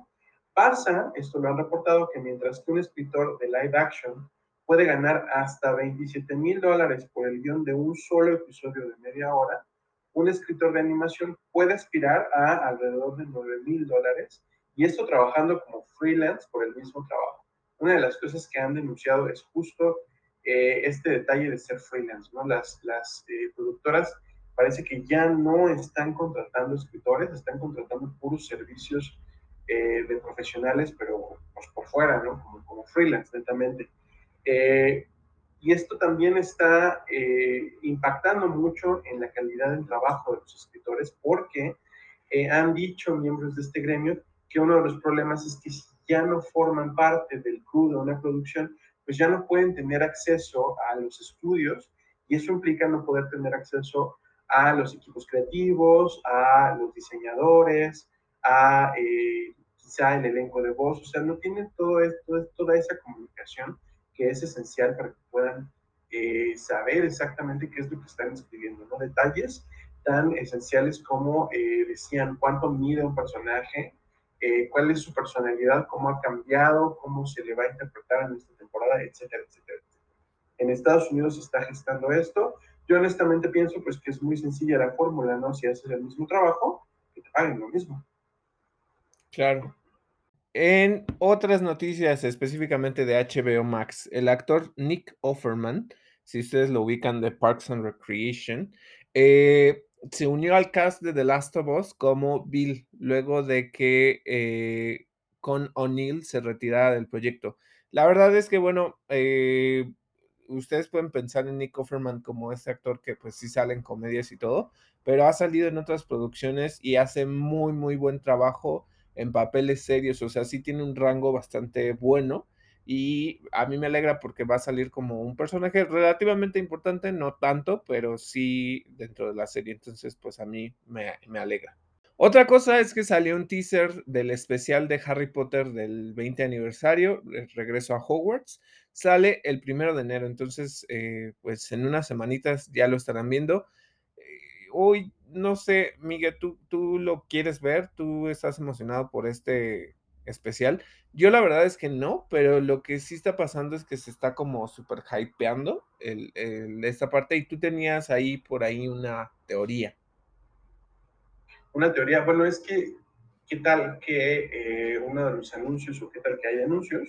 Y uno de ellos es eh, pues, que adaptan eh, Cursed Child al cine. Es algo que Chris Columbus eh, dijo hace poco, que, los, niños actores o los, los, actores que fueron niños cuando se grabó la última película de Harry Potter y que participaron en el epílogo, como los hijos de Harry, Ron y Hermione, pues ya están en edad o ya tienen la edad exacta para interpretar a, sus mismos papeles en la historia de eh, The Cursed Child. Entonces ese podría ser uno de los anuncios. Yo creo que el hype sí es un poco, o sí es la mitad, porque sí hay mucho fandom de Harry Potter, y la otra mitad por el elenco. Esa es la parte que me tiene hypeado a mí, esa es la, y es la parte por la que sí lo quiero ver. Sí soy fan de Harry Potter, no soy el más fan de ningún modo, pero sí, pero sí se me da, eh, sí me da mucha curiosidad o sí me dan muchas ganas de eh, ver al elencazo eh, pues otra vez reunido, ¿no? Aunque sea en, en, fragmentitos por separado y grabados desde la sala de su casa, no me importa, yo creo que vale mucho la pena. Pero eso es todo. La verdad es que fuera de eso, mmm, si existe un gran, gran hype por eh, la reunión, pues yo no lo comparto. Ok. Eh, otras noticias de Netflix. Salió el primer tráiler de la temporada 4 de Cobra Kai, que se estrena el 31 de diciembre. Entonces, bueno, si están esperando y si son fans, ya no falta mucho. Eh, lo que les iba a decir es que si son fans específicamente, y esto sé que podría venir de HBO y no, si a ustedes les gusta la serie Titans, ya está la tercera temporada disponible en Netflix, por lo menos en Latinoamérica. Eh, entonces, para que la vean. Y luego solamente de una uh, temporada, la adaptación de live action de Cowboy Bebop fue cancelada. ¿Qué opinas, Miguel? Porque pues se veía muy buena, se veía muy padre. Este, ¿crees que no pegó? Mira, yo no soy un eh, gran conocedor de Cowboy Bebop. Apenas me puse a ver la serie animada, el anime original. Eh, híjole, hay muchos comentarios de que nació muerta.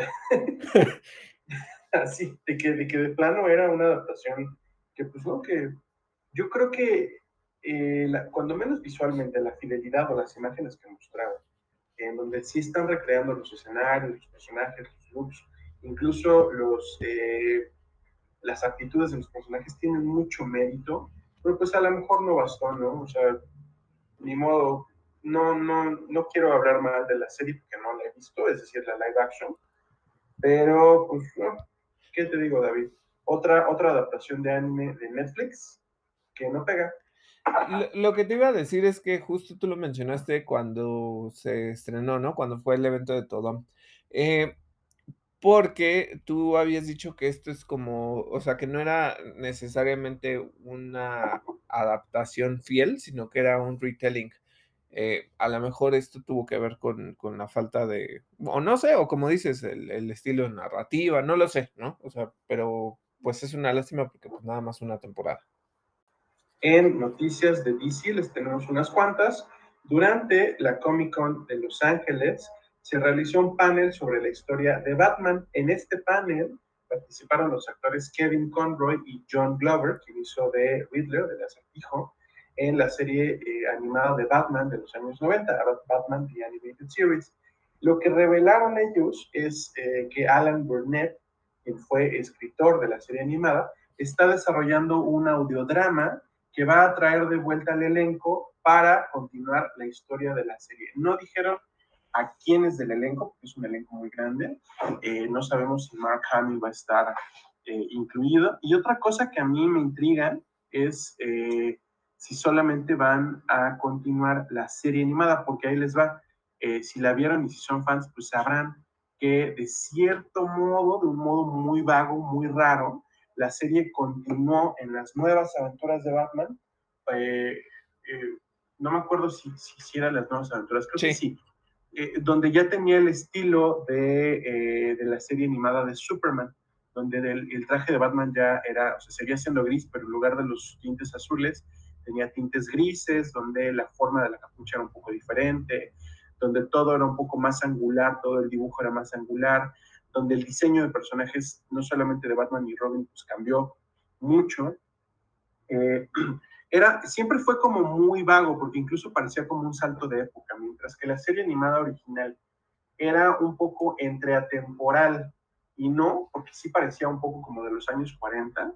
las nuevas aventuras estaban actualizadas, estaban, pues, les digo, como, como Superman, ¿no? Que no es precisamente futurista, pero siempre esta eh, tendencia como más al deco, más al, a, lo, pues, como, no, iba a decir no futurista, no lo modernista, ¿no?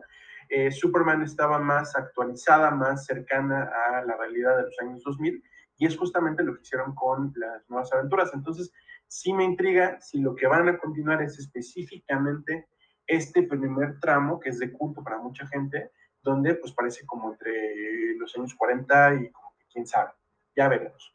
Otra cosa también de DC, oficialmente Colin Farrell va a interpretar al pingüino en eh, una serie live action que pues, va a ser un spin-off de la película de Batman de Matt Reeves, esta película que ya saben donde va a eh, actuar eh, Robert Pattinson. Esto lo informó el medio Variety. La película se estrena el 4 de marzo. La serie del pingüino todavía no tiene fecha. Ya se había dicho que sí se iba a hacer el spin-off, que, se iba, que se iba a tratar de una serie de crimen sobre el mundo criminal de Gotham y se estuvo especulando mucho si eh, iba o no a tratar sobre Oswald Cobblepot, el pingüino. Ya es un hecho. Colin Farrell sí se queda en este universo de DC. Y otra noticia, Dwayne Johnson se puso mamadísimo. Bueno, el punto es que eh, pidió que le quitaran el relleno o el, eh, todas estas, ¿cómo le llamamos, David? El padding. Los pads. ¿Cómo? El padding, sí, ajá. Ajá, el padding que lleva, que lleva el traje de eh, Black Adam y que hace que resalten los músculos, pues pidió que se los quitaran porque dijo es que, es que he estado trabajando en mi cuerpo porque quiero que justamente mi personaje se vea como lo que quiero proyectar, ¿no? Es, es verdaderamente un, un powerhouse, es un villano o un antihéroe que eh, desde que lo ves, pues ya sabes el nivel de poder, el nivel de problemas que representa, ¿no? Una de las cosas que dice Dwayne Johnson que espera que ocurran, que ocurran en el futuro, es que su interpretación de Black Adam se encuentre y luche obviamente contra Superman. No sabemos si esto llega a pasar, está, eh, pues no está sobre la mesa, pero eh, Henry Cavill pues ya dijo hace poco que si, si, si lo llaman, él está puesto para volverse a poner el traje de Superman. Oye, se me hace, y justo aquí comentando, ¿no? Eh, se me hace una tontería, ¿no? Porque digo, en el de Zachary Levi, que hizo Shazam, obviamente tiene un súper relleno, aunque esto no quiere decir que Zachary Levi no, no hiciera eh, igual su rutina y todo, y que igual se pusiera súper musculoso, pero pues The Rock tiene un cuerpo gigantesco, ¿no? O sea, ¿por qué creerías que no llenaría el traje? ¿no? Pues a, lo este mejor, a lo mejor se encontró con algo que lo hace sentir inseguro, que son los superhéroes. Ok. No, bueno, pero yo diría, no manches, o sea, además con el padding, entonces sí va a haber super, o sea, además de todo el músculo que ya tiene, sí va a haber eh, hecho bolas, ¿no? Porque pues no, o sea, ¿qué, tanto le querían poner? Em, mira, lo que sí creo y justo lo que dice es que él prometió que va a haber esa lucha con Superman y que pues independientemente de quién sea el, Superman contra el que pelee, ¿no? Y que está haciendo todo lo posible. Eh, esto porque ya se los digo, o sea, Henry Cavill no está en las mejores posiciones de negociación, a pesar de que esté muy abierto y que esté chingue hijo de que quiere volver y que este, le gustaría explorar tal y tal cosa, este, pues si hubiera sido ya, ya tendría su película. Entonces, ¿para qué estar neceando?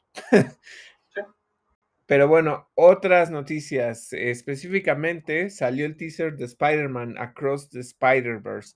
Y esto pues sorprendió a muchas personas y una sorpresa muy, muy alegre, muy buena, porque pues esta película rompió récords, es una muy, muy buena película. Recordemos que incluso se llevó el Oscar a Mejor Animación y se estrenará exclusivamente en cines en octubre del 2022. Y no solo eso, sino que van a ser dos partes.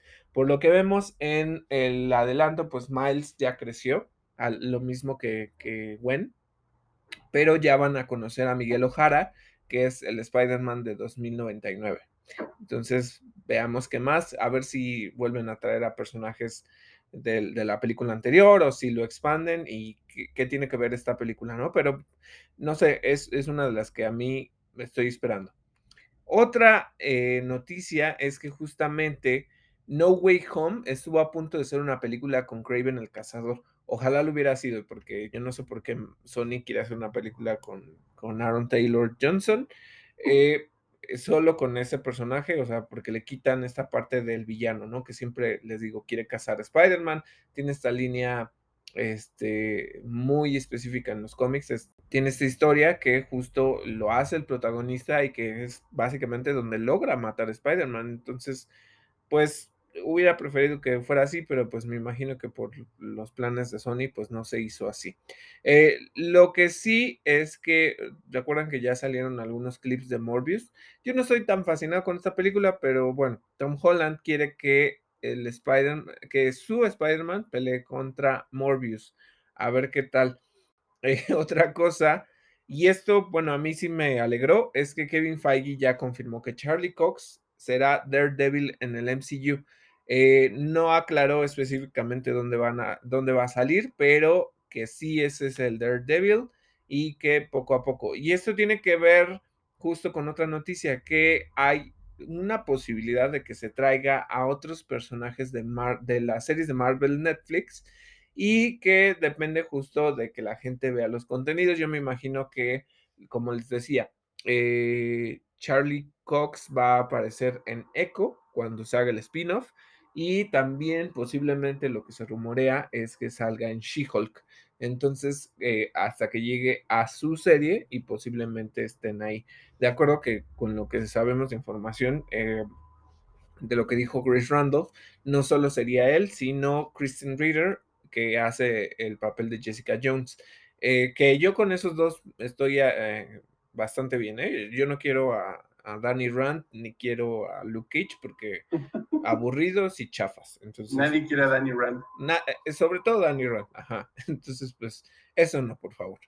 Eh, otra cosa, em, también se habló sobre la inclusión de Venom en el, e, en el MCU. Lo que dice Kevin Feige es que todavía no se define en dónde va a salir, pero que definitivamente el éxito de la película eh, lo puso a pensar en que sí, tiene que aparecer en algún punto. Lo que eh, se está como planeando es cómo lo van a integrar. Recuerden, pues la próxima semana ya veremos Spider-Man No Way Home, tal vez ahí, tal vez en otra parte. No se hagan ilusiones o, esperanzas que a lo mejor están infundadas, pero por lo menos ya se sabe que eh, sí tiene importancia dentro de las narrativas del MCU. Otra cosa, de acuerdo con el podcast Phase Zero CB, Feige no puede asegurar si Nova, eh, recuerden que están los Nova Corps y que también Nova es uno de los personajes más importantes a nivel galáctico, hará su primera aparición en el MCU en solitario o dentro de una película de alguien más, como fue el caso de Black Panther que apareció en Civil War. Este, y hay mucho fandom que quiere ya a Nova, entonces pues veamos qué pasa con eso. ¿Qué otras noticias de Marvel tenemos, Miguel? Según el propio Willem Dafoe, las diferencias eh, en el traje actualizado del Duende Verde se deben a que Norman Osborn pues continuó su descenso y ahora tiene muchos más trucos bajo la manga. Es una especie como de progresión estilo Joker, pero eh, pues me intriga mucho porque pues ya sé que se trata del multiverso, pero el Duende Verde de William Dafoe murió. Entonces, ¿qué onda? ¿Cómo, cómo pudo progresar? ¿Significa que es otra versión? Pero bueno, lo que no sabemos es cuánto tiempo llevan estas apariciones ahí, ¿sabes? O sea, sí dicen que, están cruzando, pero a lo mejor se empezaron a, crear estas eh, rupturas en el multiverso hasta que entraron.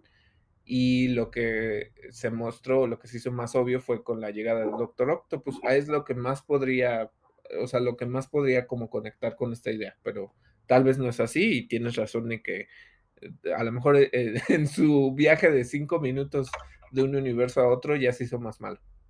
Bueno, sí, sí, sí podría funcionar eh, también decir que, pues, que son los mismos actores de las películas anteriores, porque son versiones diferentes del multiverso, ¿no? Porque también ayudaría a explicar a Jamie Foxx, que ya no es azul. Ajá, sí. Sí, ya, ya veremos, ya cuando por fin se estrene esta película, y podamos dejar eh, de, sufrir con el hype de Spider-Man, sabremos todo lo que hay que saber. Otra cosa, en entrevista con el medio Collider, Amy Pascal aseguró que la tercera película de Venom, que eh, lo estabas mencionando en un momento, ya se encuentra en desarrollo. Ya sabemos que le dieron luz verde, ya la van a empezar a desarrollar.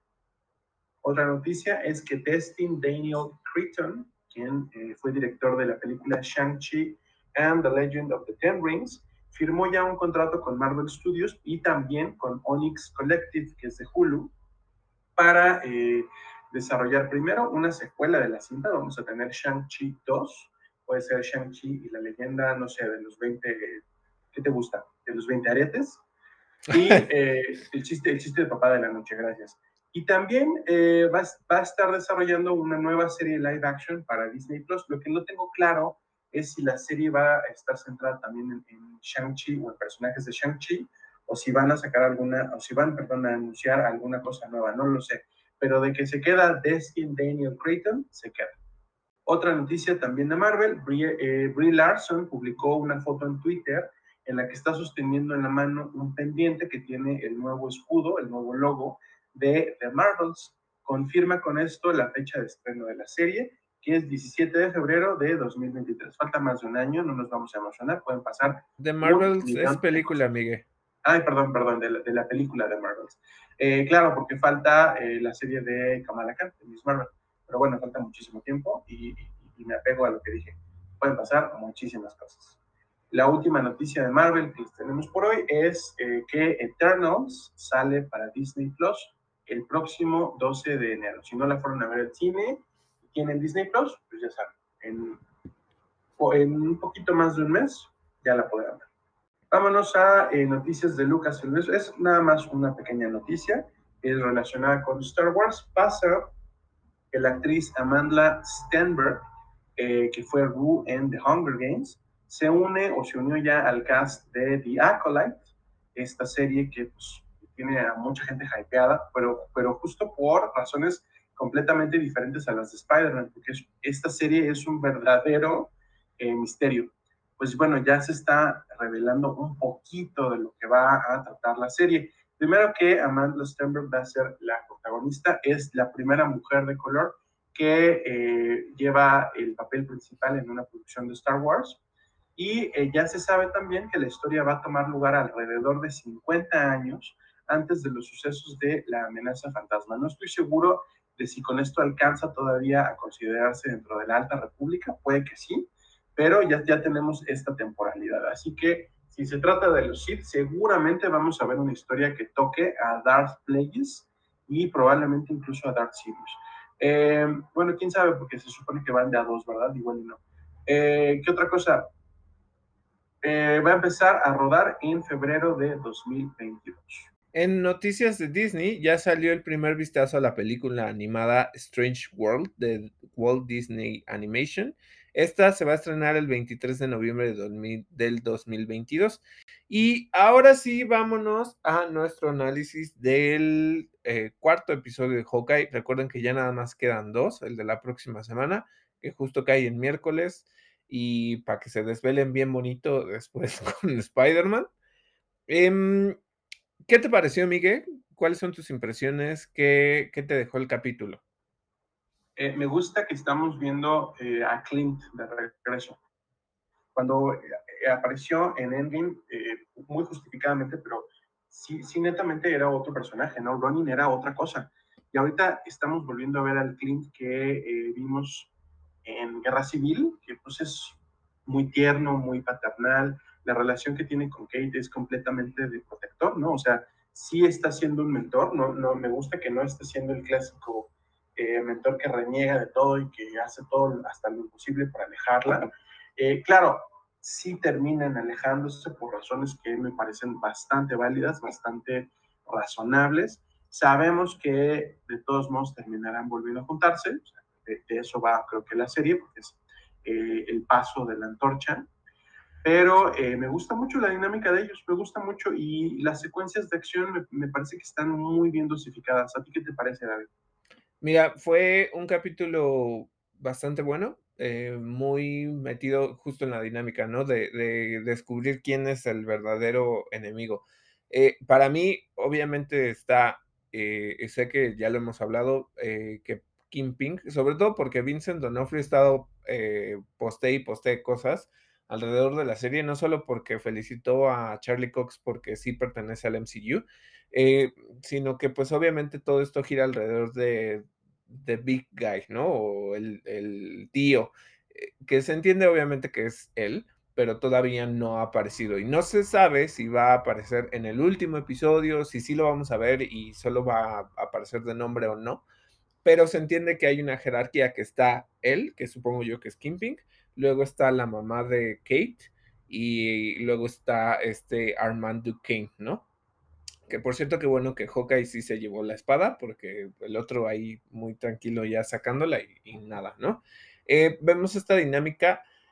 Lo que, ¿sabes? Lo que nos muestra es algo que, que, ya se ha ido como construyendo, pero me gusta mucho cómo muestran estas reacciones y en cierto sentido no porque tenga trastorno postraumático, o tal vez sí, pero todo lo que le recuerda a Black Widow, ¿no? Y es un capítulo bastante intenso en emociones porque pues la mamá de Kate le dice así como de, pues es que sabemos que en su ramo de trabajo, pues pierdes a las personas, ¿no? Por mucho que las protejas y, más sabiendo que a pesar de que tengan las mejores habilidades, porque lo, ah, lo dice específicamente por Natasha, pues la gente muere, ¿no? En realidad, pues Natasha no se murió por porque pues un ataque la, la alcanzara, ¿no? Y que sus habilidades no fueran suficientes.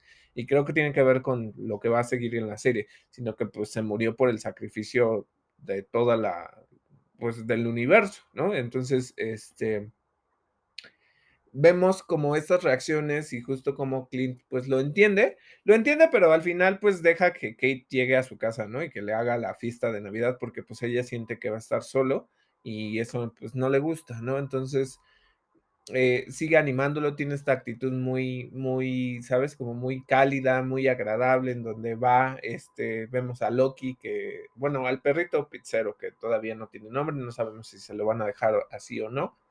Este, como, pues sí, como dices, la, la sigue mentoreando, pero es una mentoría muy cercana, ¿no? Entonces, pues hablan específicamente, eh, todos los cómics, está, más bien toda la serie está basada en el cómic de Matt Fraction, y hay varios eh, guiños, o sea, por ejemplo, con lo de, empiezan a hablar de, las flechas y dicen, no, pues es que las flechas, no es tanto que sean flechas especiales, lo que pasa es que yo le cambio la punta, ¿no? Y estas, como los adaptadores, es lo que es diferente. Entonces, pues, hablan de la flecha de Boomerang, esta flecha pues sí existe y de hecho Clint es el que la tiene y dice, no, es que es muy útil, ¿no? En el cómic sí existe y acá pues no, pero siguen haciendo como estos guiños. Eh, meten a uno de los personajes, si ustedes se dieron cuenta o no, pero bueno, pues les digo, es un easter egg. Hay un personaje que se llama Bombshell, que es esta policía que es pues LGBT y que dice que su esposa le hizo su bolsa, ¿no? Pero pues en su bolsa le, le cosió o le, le puso el bordado de Bombshell porque es uno de los personajes de Marvel que aparece pues en los cómics este, con Hawkeye, ¿no? Entonces, eh, pues es una cosa bastante bonita, muy temático otra vez de la Navidad. Lo que vemos, y aquí hay un guiño eh, para ustedes si lo ubican o no, la que hace de esposa de Hawkeye, que es Linda Cardolini, salía como Vilma en Scooby-Doo. Entonces, este, como vemos que Clint le pide información a ella, pues, o sea, como mucha gente empezó a relacionarlo con, es que es Vilma, ¿no? Entonces, este, por eso le tiene toda, toda la información y descubre todos los secretos, porque pues ella pertenecía a, la pandilla Scooby-Doo, ¿no?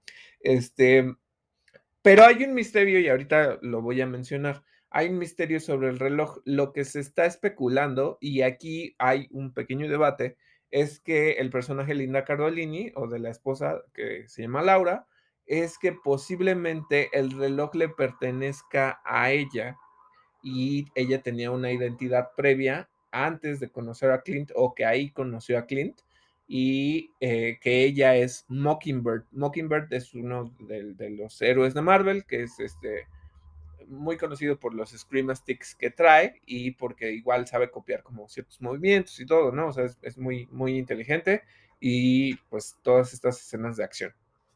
Sin embargo, eh, el dilema que, o este debate es porque la actriz, eh, ay, no me acuerdo, si, Adrian mm, Paliki, creo que se llama. Eh, ella salió de eh, Bobby Morse, que es la identidad de eh, Mockingbird en Agents of Shield. Pero recordemos que a veces Agents of Shield pues medio se mezcla y medio no se mezcla.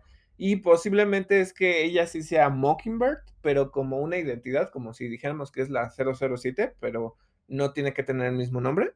Y que posiblemente es por eso que Hawkeye está tratando de, recobrar el reloj y por eso ella sabe dónde está y que tiene un, este, rastreador, ¿no? Entonces todo esto tiene que girar alrededor de esa temática. Em, ¿Qué otra cosa me gustó mucho? Que les digo, muestra como esta, pues sí, el, trastorno postraumático de Clint. Eh, eh, vemos muchas similitudes sobre todo cuando ya se da la pelea, se meten al edificio de Echo, a su departamento, y empieza la pelea y me dio mucha risa cuando le dice, estoy peleando con ella, no, yo estoy peleando con ella, ¿no? Y entonces pues hay todo eso. Em, pero las escenas de acción, específicamente porque ya revelaron a Florence Pugh como Yelena Belova, no, o sea, me voló la cabeza el estilo de combate de, de Yelena o sea, se ve súper aéreo, súper eh, artístico, o sea, porque cómo gira, este, las patadas, todo, o sea, todo, todo, todo. Y el traje, eh, eh, además de que trae su chaleco, que pues es como el que le dio a Natasha en, Black Widow, trae estos como gogles de visión nocturna con varios ojos. Ese es el look que tiene en el cómic de los Thunderbolts. Entonces, pues eh, eh, fue como muy icónico. En el cómic de los Thunderbolts, pues tiene el cabello suelto y nada más es como estos gogles. Y acá pues lo, lleva con máscara, lo cual pues eh, tiene todo el sentido porque lo que querían era la revelación, ¿no? Pero el estilo de pelea es fantástico.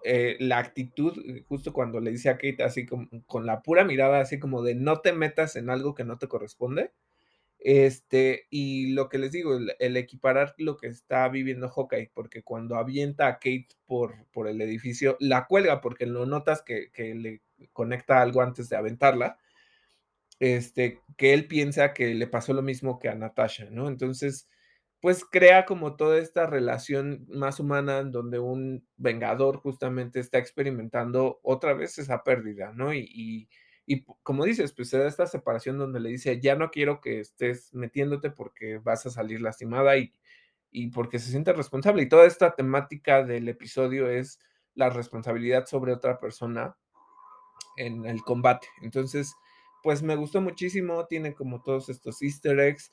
Eh, por cierto que hay, ya se reveló como el, de, eh, un tráiler de mitad de temporada donde pues vemos que, o sea, vemos que va a continuar. Está medio de spoiler. No lo vean tanto si, si quieren seguir como disfrutando de la serie, pero pues sí, ya, ya va por ahí. Yo lo que espero es que pues sí revelen a, a Ping No sabemos realmente quién es el, el, enemigo principal, pero pues se va dibujando por ahí y eso es lo que, lo que disfruté. Disfruté mucho de este episodio, me gustó mucho la, escena del edificio.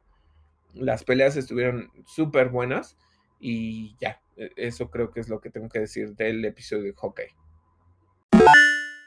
Bueno, y eso fue todo por nuestro episodio de hoy. Recuerden que pueden encontrarnos en diferentes plataformas como Overcast, Google Podcast, Apple Podcast, Anchor y Spotify. Yo soy David Cervantes. Y yo soy Miguel Covarrubias y esto fue Interactive.